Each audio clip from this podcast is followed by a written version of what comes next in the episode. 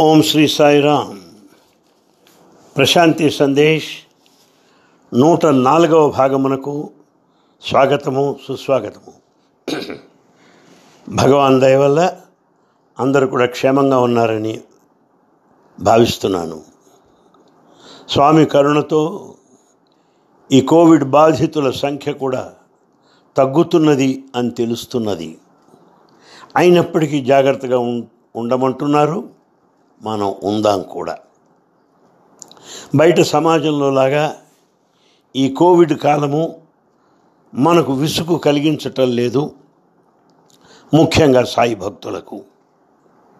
సాయి భక్తులకు అనేక అనేక కార్యక్రమాలు ఉన్నాయి. స్వామి ప్రసంగాలు క్యాసెట్లు వినవచ్చు. నామ సంకీర్తనలు చక్కగా వినవచ్చు. మన క్యాసెట్లు ఉన్నాయి. స్వామి ఫోటో ఆల్బమ్స్ ఉన్నాయి. స్వామి సాహిత్యం అనంతంగా ఉంది. మనకు ఎంతో కాలక్షేపంగా స్వామి రకరకాలుగా మన వ్యాపకాలు కల్పించాడు ఆయన. అందువల్ల మనకు విసుగుదల అనేది ఉండదు. పైగా కొందరేదో ఆహార పొట్లాలు చేస్తున్నారు. సేవాదళ సభ్యుల ద్వారా ఇంటింటికి పంచుతున్నారు. అనాథలైన వారికి కోవిడ్ బాధితుల బంధువులకు ఆహార పొట్లాలు అందిస్తున్నారు సేవా మార్గంలో ఉన్నారు. ఇంకా విసుకెక్కడిది మనకి? అంటే పని పాట లేక ఇళ్ళెంబడి తిరిగే వారికి కేవలం పుకార్లు బాగా అందరితో పంచి పెంచేవారికి బహుశా కాలం కాస్త భారంగా అనిపించవచ్చు సాయి భక్తులకు లేదు. పైగా చాలామంది చెప్తున్నారు ఈ కాలంలో వాళ్ళు ఎంతో సాధనలో ముందుకు ప్రయాణిస్తున్నారని చెప్పారు. భగవాన్ బాబా మిమ్మల్ని అందరిని ఆశీర్వదించాలని మనఃపూర్వకంగా కోరుకుంటున్నాను. జీవితంలో ప్రారంభం నుంచి చిన్నప్పటి నుంచి పెద్ద వయసు వచ్చినా సరే దేని కొరకు ప్రయత్నిస్తున్నాం? సంతోషం కొరకు ప్రయత్నిస్తాం సంతోషం కొరకు వెతుకుతున్నాం సంతోషం పొందుతున్నాం మళ్ళీ వెంటనే దుఃఖం దాని వెనకాలే నీడగా వస్తున్నది. సంతోషం స్థిరంగా ఉండడం లేదు. ప్రతి సంతోషం వస్తున్నది ఎప్పుడు వస్తున్నది? దాని వెనకే దుఃఖం కూడా వస్తున్నది. ఇదే కాలచక్రం అంటారు పెద్దలు. ఏది స్థిరంగా ఉండదు అని మనకు అర్థమైంది. అందుకే స్వామి అంటారు సంతోషం అనే పదాన్ని ఉచ్చరిస్తూ సమ్ కొద్దిగానే. Some S O M E some కొద్దిగానే ఉంటుందిరా దాని సంతోషం అని పేరు అంటాడు స్వామి. కనుక ఆటల పాటలతో సంతోషాన్ని పొంది ఆ తర్వాత కాలేజీ చదువులు సినిమాలతో సంతోషాన్ని అనుభవిస్తూ ఆ తర్వాత గృహస్థాశ్రమం ఉద్యోగాల్లో సంతోషాన్ని పొందుతూ ఆ తర్వాత గృహ ప్రా- బాధ్యతల మీద పడి వాటిని మెల్లిగా వాటిని నిర్వర్తిస్తున్నప్పుడు సంతోషాన్ని పొందుతూ అడప తడప అప్పుడప్పుడు వచ్చేటువంటి సంతోషాన్ని అనుభవిస్తూ దాని వెనకే ఉన్న దుఃఖాన్ని కూడా మనం ఎదుర్కొంటూనే వచ్చాము ఇప్పటిదాకా. కానీ ఆధ్యాత్మిక జీవితంలో సంతోషం కాదు మనకు కావాల్సింది. ఎందుకంటే వచ్చింది పోతూ ఉంటుంది. వచ్చింది పోక తప్పదు పోయింది మళ్ళీ రాక తప్పదు. కానీ రాంది పోంది. ఎక్కడి నుంచి వచ్చేది కాదు ఇక్కడికి వచ్చే పోయేది కాదు. ఒకటి ఉంది అదేది? ఆనందము. కనుక మన ఆధ్యాత్మిక ప్రయాణం అంతా ఆనందం కోసమే. ఇంతకు ఆనందం ఎక్కడుంది? నీవే ఆనంద స్వరూపుడివి. ఈ ఆనందం నీలోనే ఉన్నది. నీలో ఉన్న ఆనందాన్ని నీవు అనుభవించలేకపోతున్నావు. నీవు ఆనంద స్వరూపుడివి అని గుర్తించలేకపోతున్నావు. ఎందువల్ల అన్న ప్రశ్న వస్తుంది. మనకు అంతులేని ఆశలు విపరీతమైన కోరికలు ఇవన్నీ కూడా మనని బాహ్య ప్రపంచం నుండి ప్రపంచంలోకి నెట్టివేస్తున్నాయి. అది పొందాలి ఇది పొందాలి అది చెందాలి ఇది చెందాలి అది కావాలి ఇది కావాలి అనేటువంటి ఆరాటాలలో పడేసి బాహ్య ప్రపంచంలోకి తోసేయటం వల్ల అంతరంగంలో ఉన్నటువంటి ఆనందాన్ని మనం అనుభవించలేకపోతున్నాం. ఇందువల్ల ఆనందం అనేది అంతర్గతమైనది అంతరంగంలో ఉన్నటువంటిది. తర్వాత సంతోషానికి ఎవరో ఒక వ్యక్తి ఉండాలి నీకు. వ్యక్తో వస్తువో పరిస్థితులో ఏవో ఉండాలి నీ ఆనందానికి. అంటే నీవు కాక మరొకరు ఉండాలి మరొకటి ఉండాలి. నువ్వు ఆనందం పొందటానికి. క్షమించండి సంతోషం పొందడానికి సంతోషానికి మరొకటి ఉండాలి. మరొక వ్యక్తి కానీ మరొక ప్రదేశం కానీ ఆస్తిపాస్తులు కానీ మరొకటి ఉంటేనే నీకు సంతోషం వస్తుంది. కానీ ఆనందం అట్లా కాదు. వ్యక్తిగతమైనది. నీదే అయినది. నీవే అయినది. కంప్లీట్లీ పర్సనల్ అది గుర్తించాలి. వ్యక్తిగతమైంది. ఇండివిజువల్ నీ సొమ్మైనటువంటిదే ఆనందం గుర్తించాలి. అందువల్ల మనలో ఉన్నటువంటి ఆనందాన్ని గుర్తించేటువంటి ప్రయత్నం మనం చేయాలి. అదే ఆధ్యాత్మిక సాధన మార్గము కూడా. తరువాత సంతోషంలో మరొకటి ఉన్నది. ఏదో కొన్ని గమ్యాలు ఉంటాయి సంతోషానికి ఇది కావాలి అది రావాలి. కావాలి రావాలి చేరాలి అనే ఆరాటం అంతా కూడా బ్రతుకు బాటలై సంతోషాన్ని అందిస్తూ ఉంటాయి. కానీ ఆనందం అట్లా కాదు. మన యొక్క ఇన్నర్ ఇన్నర్ జర్నీ మనలో ఒక లో దృష్టి పెంచుకున్నాం. మన అంతరంగంలో ప్రవేశిస్తున్నాం. మన ఆత్మ అనుభవం కొర కొరకు ఆరాటపడుతున్నాం. బాహ్యమైనటువంటి లక్ష్యాలు ఏం లేవు. బాహ్యమైనటువంటి అంచనాలు కానీ ఏమీ లేవు. మనం కేవలము మన ఆత్మయందే ఆనందం చెందుతున్నాం. అదే మనకి మూలము. ఎంత కనపడేది అన్నిటికీ బయట లోపల అన్నిటికీ మూలమైంది కీలకమైనది ఆత్మయే. అందుకనే అది అంత అంతర్గత ప్రయాణము ఇన్నర్ జర్నీ అని నేను అప్పుడు ఏమవుతోంది ఇంకా ఆత్మయందు ఆనందిస్తున్న నీవు దేహ సంబంధమైనటువంటి మనో సంబంధమైనటువంటి బుద్ధి సంబంధమైనటువంటి ఇంద్రియ సంబంధమైనటువంటివి ఇవేవి నీకు ఉండవు. నీవే ఆత్మ అని గుర్తిస్తావు. అదే సపరిపూర్ణమైనటువంటి ట్రాన్స్ఫర్మేషన్ అదే నిజమైన మార్పు. అయితే ఇక్కడ ఒక విషయం మీకు విన్నవిస్తున్నాను. ఇలాంటి ఆత్మానుభవంతో ఆనందానుభవంతో ఇప్పుడు బయట ప్రవేశించు.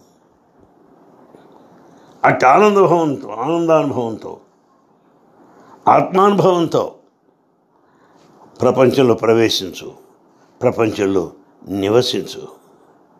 దానికి దీని తేడా ఎంతో ఉంటుంది. ఆత్మానుభవం కలిగినటువంటి వాడు ఆనందానుభవం కలిగినటువంటి వాడు తాను ఎప్పుడు అతను ఎక్కడుంటే అక్కడే సంతోషం.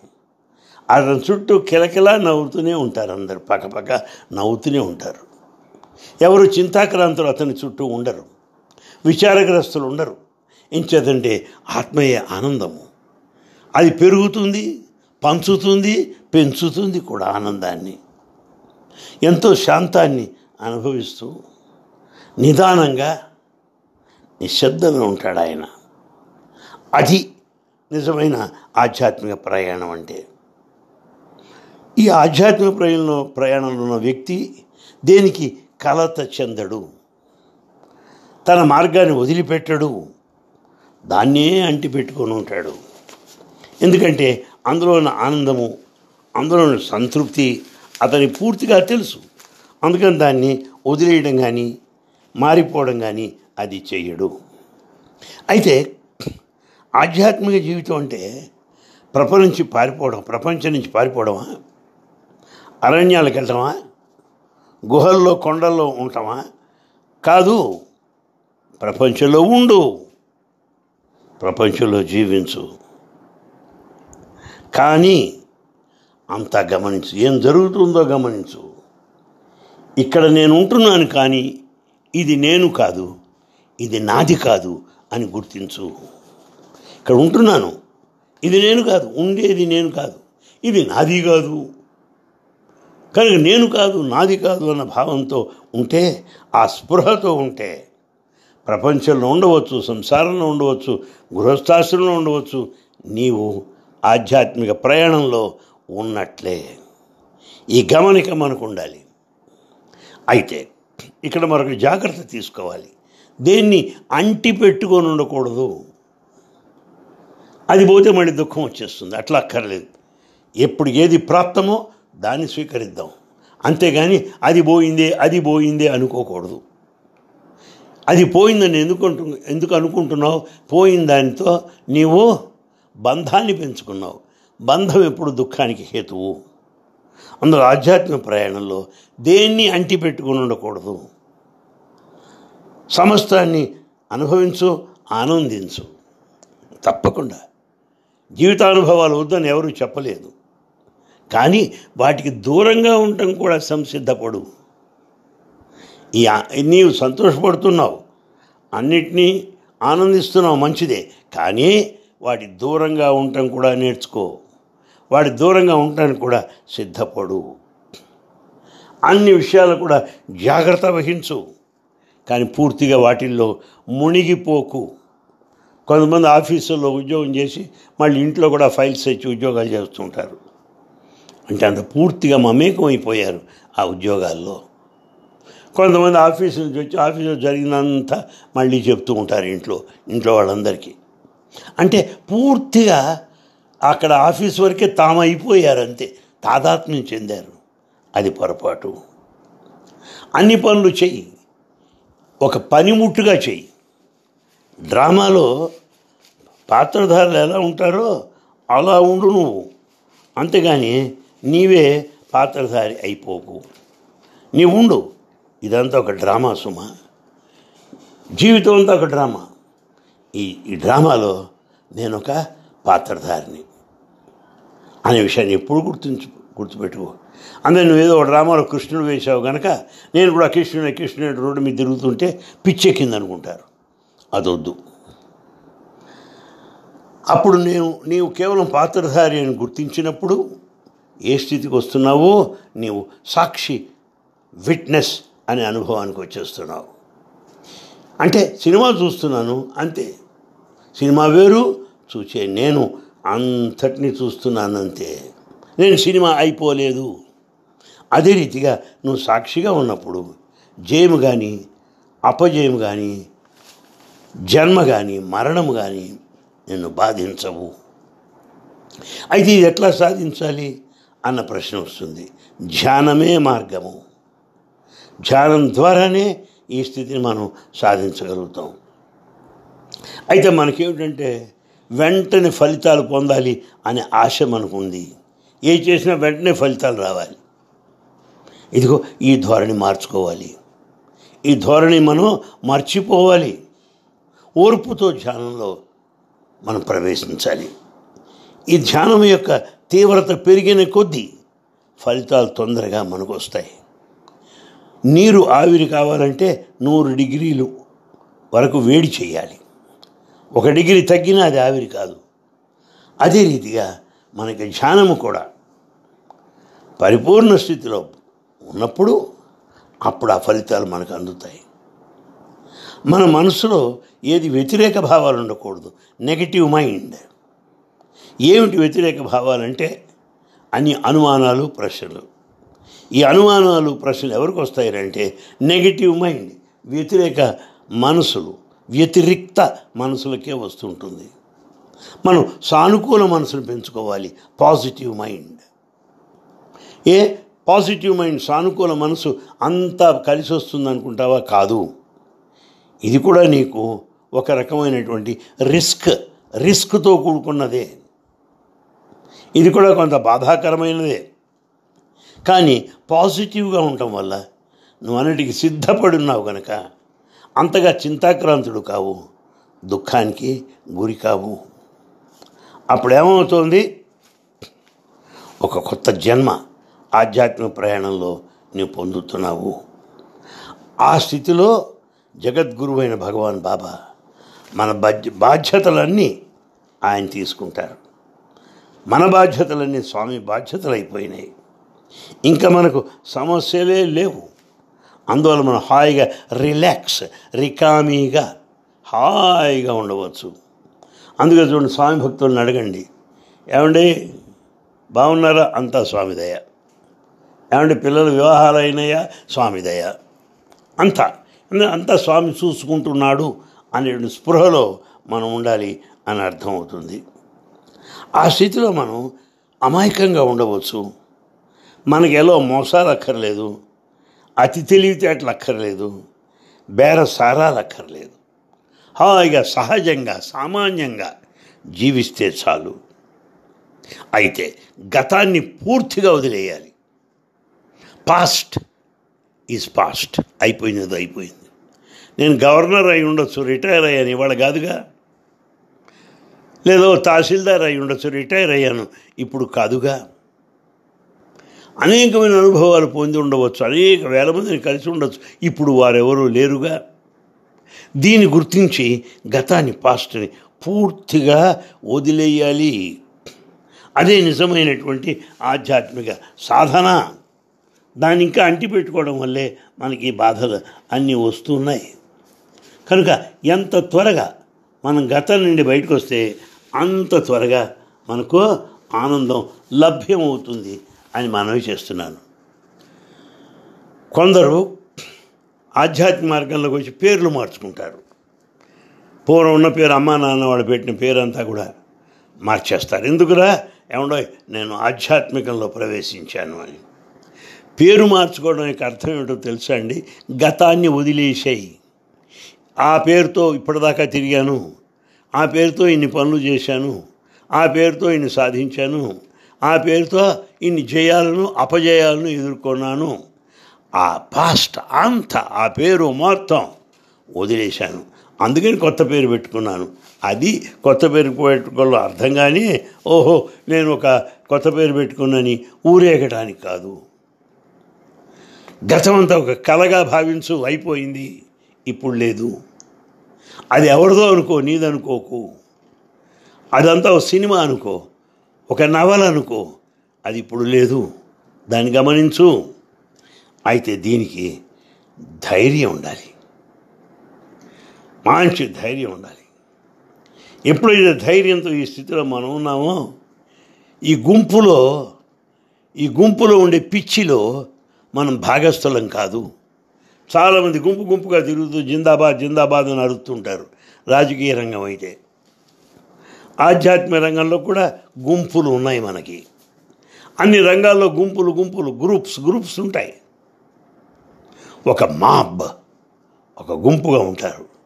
కానీ ఆధ్యాత్మిక రంగంలో ఉన్నవాడు గుంపులో ఉన్నప్పటికీ ఆ గుంపులో భాగం కాదు. తాను వ్యక్తిగా ఉన్నప్పటికి కూడా తాను విశ్వవ్యాపితుడను అని గుర్తిస్తాడు. అతను ఒక జాతి కానీ ఒక మతము కానీ ఒక దేశము కానీ ఏవి అతనికి వర్తించవు. భగవంతుడిదే దేశం. భగవంతుడిదే ప్రాంతం. భగవంతుడిది ఏ భాష?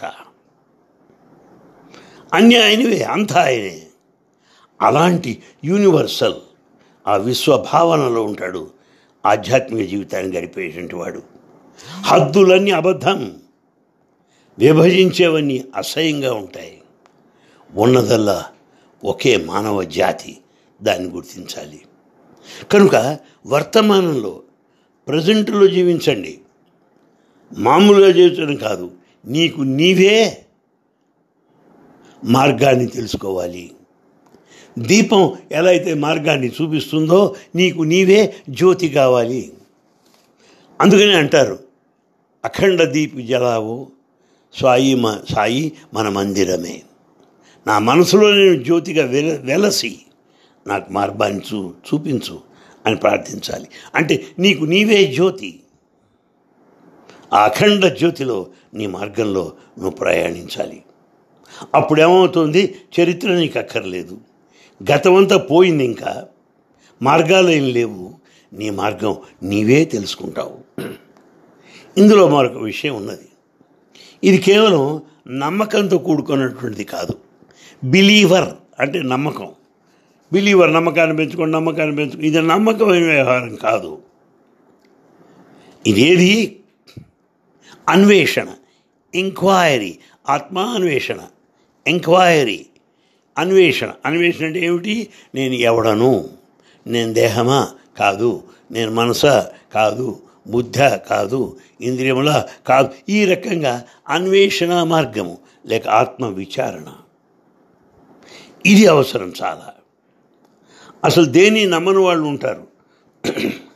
వాళ్ళు ఏం చేయాలి? మొదటి నుంచి తెలుసుకోవడానికి ప్రారంభ దశలో ప్రవేశించవలసి ఉంటుంది. మనం ఎప్పుడైతే ఈ నమ్మకాలు వదిలేశామో మనకు ఎలాంటి ప్రిజ్యుడిసెస్ అంటే దేనిపైన ద్వేషాలు ఇలాంటివి మనకేమి ఉండవు. హాయిగా విషయం అంటే వీడి మతస్థుడు కనుక వాడికి ఇది ఉంది వాడు ఆ మతస్థుడని అది ఉంది ఇలాంటి ప్రెజుడిసెస్ ఇలాంటి నీలో ఏమీ ఉండవు. చక్కగా చైతన్యంతో విశాల దృక్పథంతో సంచరిస్తాడు ఆధ్యాత్మిక జీవి. ఎంతో తన తెలివితేటలతో తనకు తానే జ్యోతిగా ప్రకాశిస్తాడు. భగవంతుడిని రిసీవ్ చేసుకోవడానికి భగవంతుడిని అనుభవించడానికి సంసిద్ధుడై ఉంటాడు. ఇదేదో పోరాటం కాదు ఇదేదో ఆశ కాదు ఇదేదో లక్ష్యం కాదు ఇదే నీవైనది.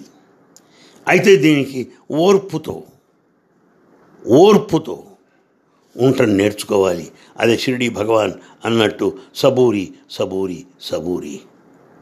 ఇది మనకి ఓర్పు కావాలి. అందువల్ల ఆ ఓర్పుతో మనం జీవించాలి. ఆ ఓర్పు ఎక్కువైన కొద్దీ మనకు విజయము సమీపిస్తూ ఉంటుంది. ఏ క్షణంలో అయినా సరే భగవదానుభూతి మనకు కలగవచ్చు. భగవంతుడు బాబా గారు మనం ఒక పనిముట్టుగా చేసుకొని ఆయన కార్యక్రమాన్ని ఆయన ఇచ్చని ఆయన సంకల్పాన్ని నెరవేర్చుకుంటున్నారు. అందులో క్రైస్తవ ప్రార్థనలో ఒక మాట ఉంటుంది. దేవా నీ ఇచ్చ నెరవేరుగాక అని క్రైస్తవులు ప్రార్థిస్తుంటారు. ఈ వాక్యం నాకు ఎంతో ఆనందంగా ఉంది. మనం కూడా స్వామి నీ ఇచ్చ నెరవేరాలి అనాలి. అంతేగా నా ఇచ్చ నెరవేరాలని కాదు నీ ఇచ్చే నీకేం తెలుసు? అది మంచి వచ్చాడో నీకు తెలుసా? భవిష్యత్తులో నిన్ను ముంచుతుందో పైకి తీసుకొస్తుందో నీకు తెలుసా? అలవద్దు స్వామి నీ ఇచ్చ నెరవేరుగాక.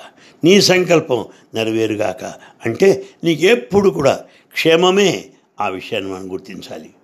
భగవంతుడు మనకు సూచనలు చేస్తాడు. వాటిని మనం వెంటనే పట్టుకోవాలి. ఇక్కడ వాదమునకు ప్రతివాదమునకు అవకాశం లేదు. బాబా గారిని అనుసరించాలి. చూసారా అప్పుడు ఏమవుతుంది వెను వెంటనే నీ అనుభవానికి వచ్చేస్తుంది. నీ యొక్క ఆనంద ప్రాప్తి తప్పగా జరుగుతుంది. కనుక జీవితం పైన ఒక వ్యతిరేక ధోరణి మనం పెంచుకోవద్దు. మనకు కావాల్సిన విశ్వాసము ట్రస్ట్. ఎప్పుడైతే విశ్వాసము ట్రస్ట్ ఉన్నదో మనలో శరణాగతి పెరుగుతుంది. ఆ శరణాగతి వలన మనం భగవాన్ని ప్రేమిస్తాం. భగవాన్ మనని కూడా ప్రేమిస్తారు. మన పైన ఆ ప్రేమ వర్షాన్ని కురిపిస్తాడు భగవంతుడు. దాన్ని మనం ఎంతో కృతజ్ఞతతో స్వీకరించి అనుభవిస్తాం. కనుక ఆధ్యాత్మిక ప్రయాణం అనేటువంటి దాంట్లో ఆనందము ముఖ్యమని గ- గమనించండి. ఆ ఆనందము మన స్వరూపం అని గమనించండి. ఆనందము మనలో ఉన్నదని గమనించండి. అందువల్లే భగవంతుడు బాబా గారు ఆనంద స్వరూపులారా అంటంలో అర్థం ఉంది. అందువల్ల స్వామి మాటల్ని స్వామి సందేశాన్ని తెలుసుకుంటున్న కొద్దీ ఎన్నో లోతులు మన దృష్టిలోకి వస్తాయి. అందులో అనేకమైనటువంటి కాంతులు వజ్రకాంతుల్లాగా మనం గమనించగలుగుతాం పురోగమించగలుగుతాం. సాయిరామ్ మళ్ళీ కలుసుకుందాం.